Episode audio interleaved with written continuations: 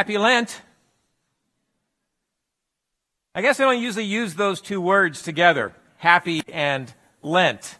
You know, Lent traditionally is a time of self-reflection, a time of, of questioning, asking ourselves questions about who we are, who we're becoming, if we're being faithful to God, and how it is with our soul. And those are hard questions to wrestle with but it's good. God is good. And through such times as self of examination, we can often find ourselves, drawing ever nearer to the very heart of God, which is so good, so happy Lent.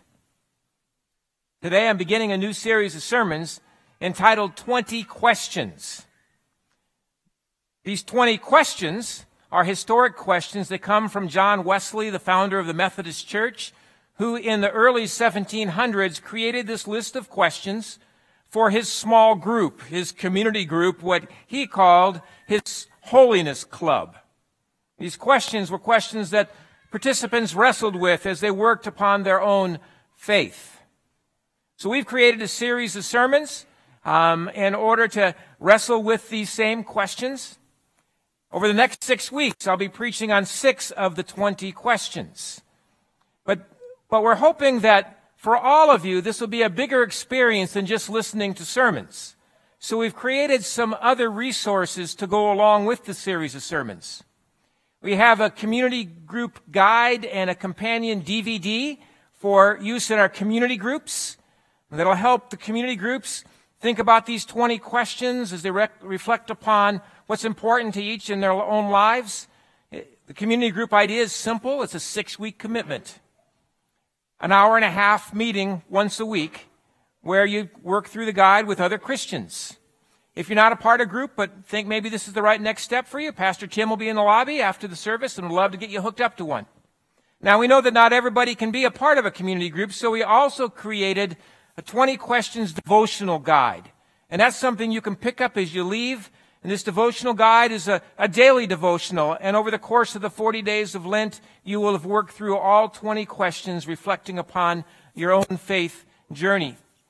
The whole goal of all of this is that we practice these spiritual exercises in order to have a healthy relationship with God.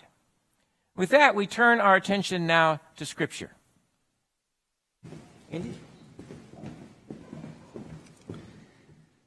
we have two scripture readings this morning. The first from Matthew chapter 6, verses 5 and 6.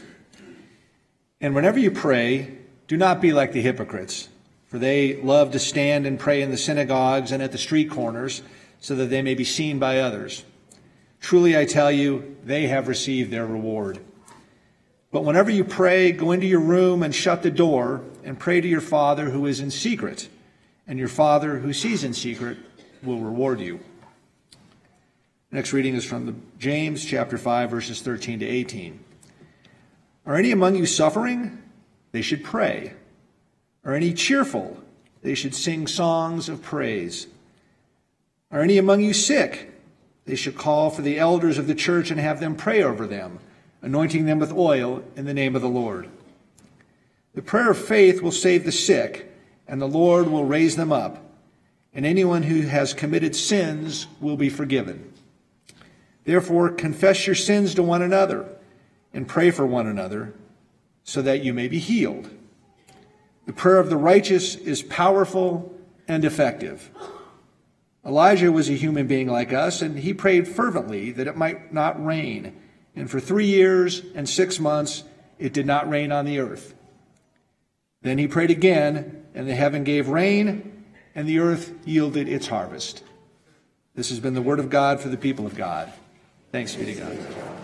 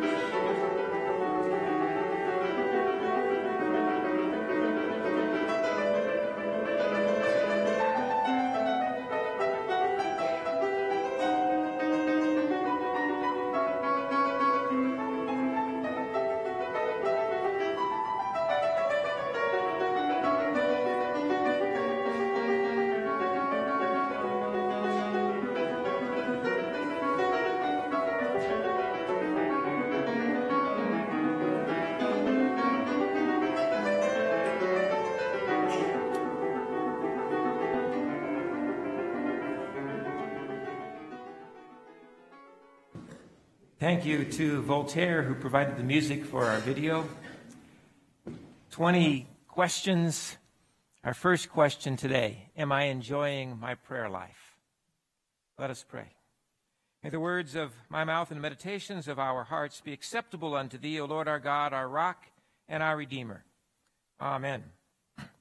There's a great old folk tale about three brothers who were known for their holiness they lived on a small island and devoted themselves to prayer. One day, a, a, traveling missionary decided to, to sail over to them to talk with them about prayer. Upon arrival, he was greeted by these three brothers, and he asked them how they prayed. Well, the three brothers all responded at the same time We pray, we are three, thou art one. Oh God. That's it, the missionary said? That's all you pray? And they said, Yes. And he said, Well, let me teach you how to pray. And so he taught them some phrases, one phrase after another, after another. Beautiful prayer he taught them, having them repeat after him, one phrase at a time, until he thought they had it. And then he got back on his boat to sail off feeling satisfied that he had been helpful to the three brothers. Well, no sooner than he set sail than he saw a strange sight. He saw the three brothers running across the top of the water toward him, yelling out, saying, We can't remember the second phrase. That's when the missionary realized he didn't know anything about prayer. He needed to be learning from them. Prayer is not about saying the right thing or saying things in some eloquent kind of way. Prayer is primarily about a relationship. Prayer is not about us getting what we want. Prayer is primarily about a relationship. And prayer is not about us finding favor with God. You know, if I pray three times, God will notice and bless me. A prayer is primarily about a relationship. And as is the case with every healthy relationship, a good relationship requires good communication. And that's what prayer is. Prayer is talking to God and it is listening to God.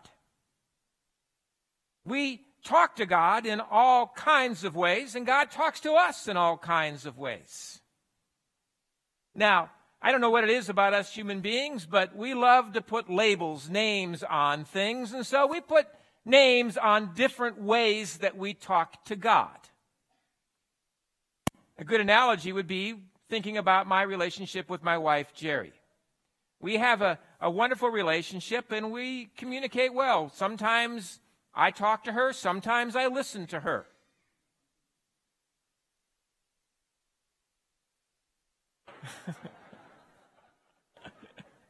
And sometimes when I'm talking to her, I tell her I love her.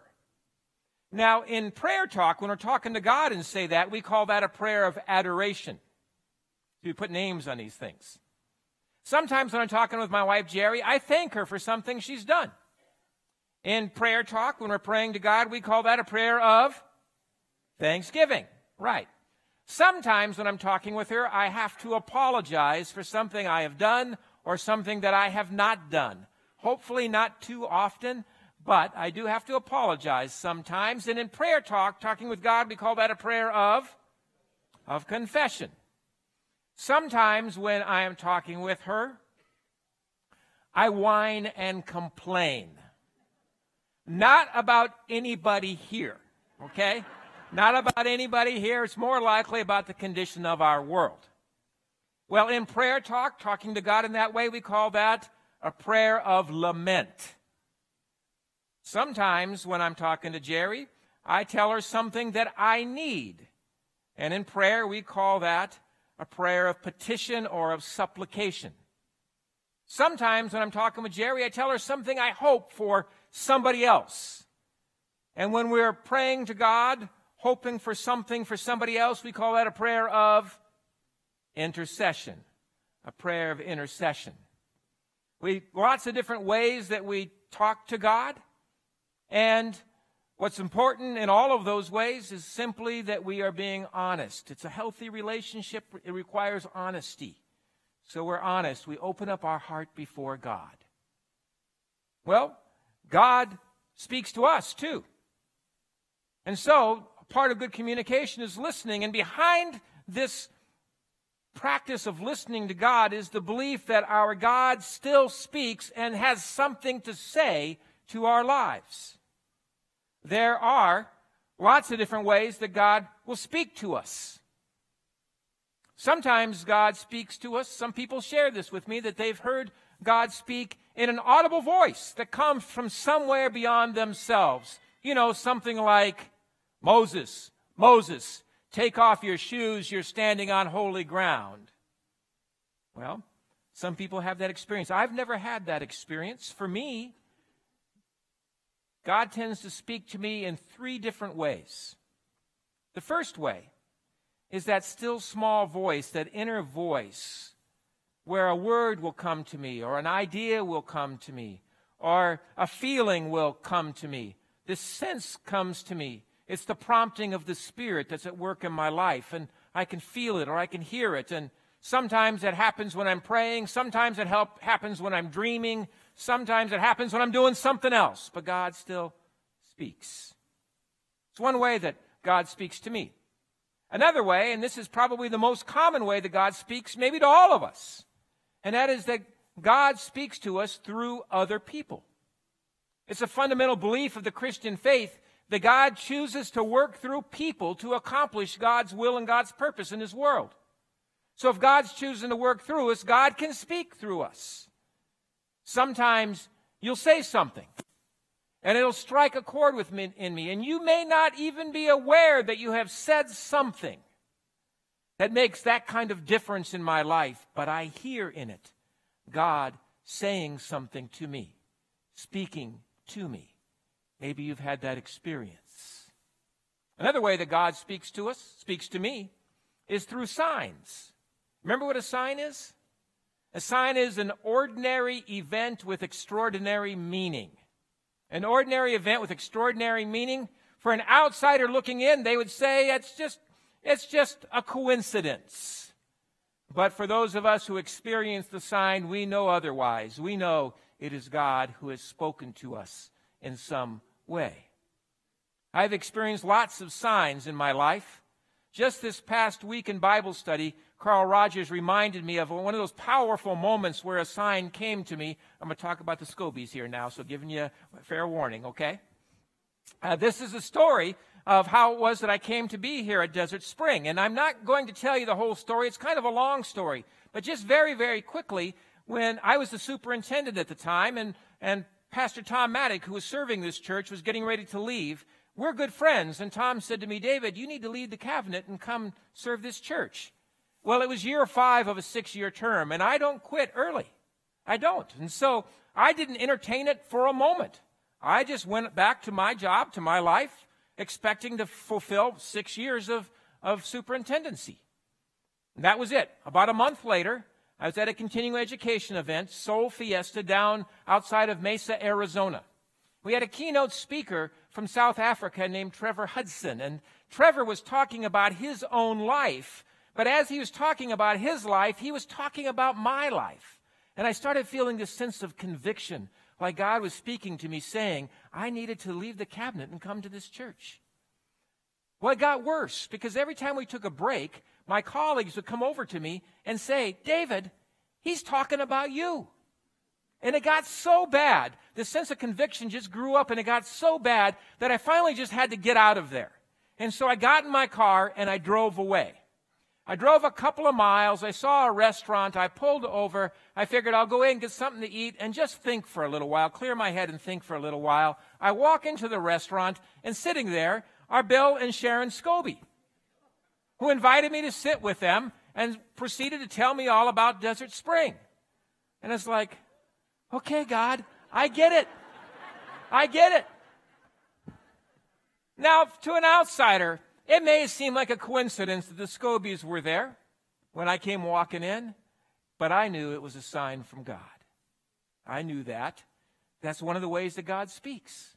Sometimes God speaks through signs. Sometimes God speaks through other people. Sometimes God speaks with that still small voice, this urging of the Spirit. And sometimes God speaks in his audible voice that we can hear. But God speaks. And when God speaks, God has a lot to say, just like we have a lot to say to God. God has a lot to say to us. Sometimes when God speaks, we feel this overwhelming sense that there is something we are supposed to do. That happens often when God speaks, something we are supposed to do. But sometimes when God speaks, we feel this overwhelming sense of love. Sometimes when God speaks, we are convicted and we know that there's something that needs to change in our life. Sometimes when God speaks, we feel a sense of assurance or encouragement or comfort. Sometimes when God speaks, we're brought to our knees. God speaks in lots and lots of ways. Prayer is about a relationship. It's us talking to God and listening to God. So, are you enjoying your prayer life? Now, enjoying and prayer aren't two words we usually put together. It's kind of like happy Lent, right? But if we stop and think about that question, we know that what is really being asked is are we finding our prayer life to be meaningful? Is it drawing us ever deeper into the very heart of God? Are you enjoying your prayer life? Well, I've been saying all along that prayer is primarily about a relationship, but that's not all that it's about. Prayer is also one of the ways that we serve God. And this is going to take us a little bit into the mystery of prayer. And in order to understand what I'm talking about, it's important to remember that our faith is a covenant faith. Our relationship with God happens within a covenant where we've made promises to God and God has made promises to us. We promise to God that we will serve God. God promises to work through our effort to accomplish things in this world. And one of the ways that God works through us is through prayer. Prayer is a way that God works through us to accomplish things in this world. And when the people of God pray, powerful things can happen. I remember a story that comes from my time in Camp Verde. We had just endured the hundred year flood. It was horrible. A town of 6,000 people, 260 homes washed down the river. It was horrible. The waters are finally receding. We gathered at the church for Bible study and prayer, and during the prayer, I asked for prayer requests. And sweet little Margaret, one of the farmers in the area, and a prayer warrior, a saint of a woman, Margaret said, Pastor, I hate to ask for this, but I need to pray for rain. And I said, Margaret, we're not praying for rain. We're still trying to dry out from the flood. We're not praying for rain. And she said, my, uh, my farm, the sprouts are about this tall, and they just need a little bit of rain. It'll help them a lot. I'm like, okay, Margaret, we'll pray for rain. And so we prayed for just a little bit of rain for Margaret's farm. Well, the next Sunday, Margaret, or the next Tuesday, Margaret came back to Bible study, and during our prayer time, she thanked God that she'd received that little bit of rain. And I said, Margaret, it didn't rain. And she said, Oh, yeah. The day that we prayed, later that afternoon, one little cloud in the sky. And it just rained a little bit over my farm, just enough for. And I'm thinking, Margaret, you're a dangerous woman. Miracle? Miracle? I mean, God chooses to work through God's people to accomplish things in this world. And prayer is one of the ways that we serve God. It's why we take time in church and worship to do what we call intercessory prayer, where we pray for people that we're concerned about. Because we believe that when we pray for them, something's going to happen. Something's going to happen, that God's going to work through that and accomplish something. And this is part of the mystery because when we flip this idea over a little bit, it makes you wonder are there things God's waiting to do until the people of God pray? Maybe. God chooses to work through our prayers to accomplish things in this world. James is talking about this when you heard the scripture read just a few moments ago. He says, If there's somebody sick, call the elders, lay hands upon them, pray for them, because the prayers of the righteous are powerful. And this does take us into the very mystery of this idea of prayer. Because in my ministry, I have seen a lot. I have seen the people of God pray for somebody who was sick, and I have seen miracles. I have seen miracles such that doctors would say there is no other explanation. It is a miracle. We know that God works through prayer, but I've also seen the people of God pray and pray fervently and pray earnestly for someone. And it seems as though the prayer is never answered. And we wonder, why? Why this one is healed? And this one, it seems as though nothing ever happens. We wonder why. And for me, I don't have an answer to the question. There's something very mysterious about it all. The deeper I go into this mystery that is God, the more I recognize I just don't know. In fact, I don't think I'm capable of understanding all the ways of God and how God works in this world. I don't even know what to say. But this I know prayer is a gift from God.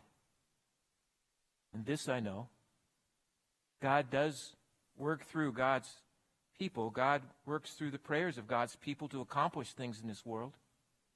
And this I know God is good. And God wants what is good for God's people. And so, in the midst of my confusion and questioning, I just end up in a place of trust. I simply choose to trust that God knows more than I know, that God can see more than I can see, that God understands more than I can ever understand. I choose to trust that, that the prayers of the people of God are doing something. Maybe not what we've asked for, Maybe not even something that we can see, but there's something that comes about when the people of God pray. I just choose to trust. And the more I trust, the more I find myself going deeper into the very heart of God, that relationship with God. And there, in the very heart of God, well, it ends up, I'm not so certain I have much to say at all. Maybe just, Thou art one. Thank you. Amen. Amen.